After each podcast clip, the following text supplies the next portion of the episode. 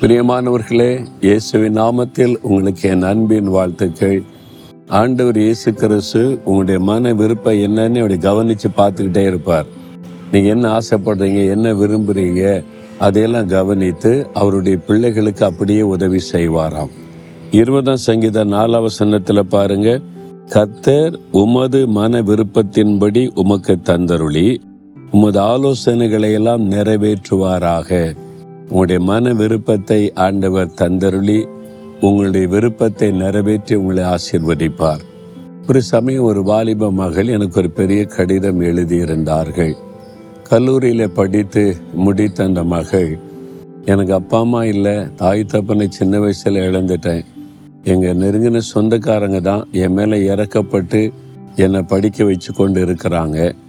சில நேரம் அன்பாக இருப்பாங்க. சில நேரம் கடுகடுன்னு கஷ்டமாக இருக்கும். நான் ஒரு தேவைக்காக போய் அவங்கள்ட்ட தான் கையேந்தணும். அப்பா அம்மாவாக இருந்தால் உரிமையாக கேட்க முடியும். நம்ம மேலே இறக்கப்பட்டு வச்சு காப்பாற்றுறாங்க உரிமையாக கேட்க முடியாதில்ல. அதனால் பயந்து பயந்து தான் ஒவ்வொரு நாளும் வாழ்ந்து கொண்டிருந்தேன்.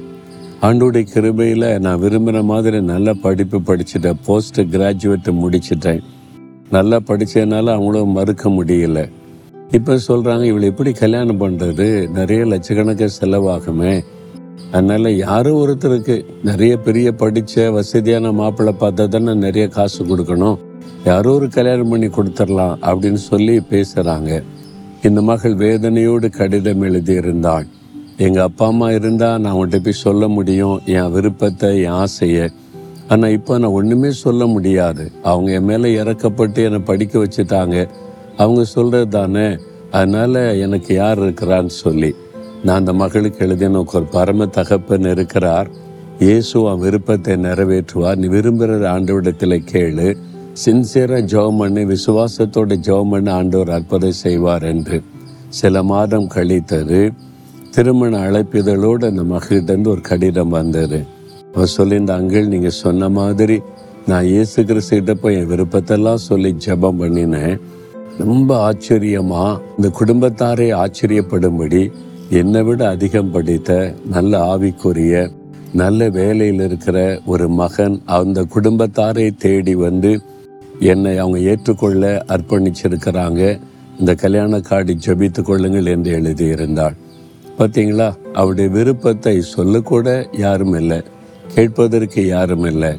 ஆனால் ஆண்டவர் அவருடைய விருப்பத்தை அறிந்து நிறைவேற்றி கொடுத்தார்.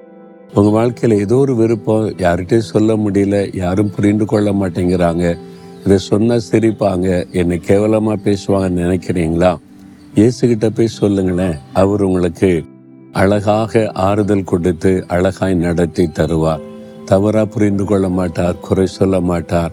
அப்படி ஒரு அற்புதமான ஒரு ஆண்டவர் இயேசு அவர் உங்களுடைய மன விருப்பத்தை நிறைவேற்றி தருவார். இப்போ சொல்கிறீங்களா ஆண்டவரே? என்னுடைய மன விருப்பம் இதுதான்.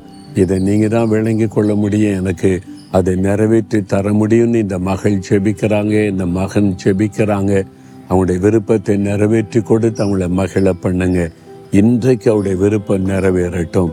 இயேசுவின் நாமத்தில் செபிக்கிறேன் ஆமேன் ஆமேன்.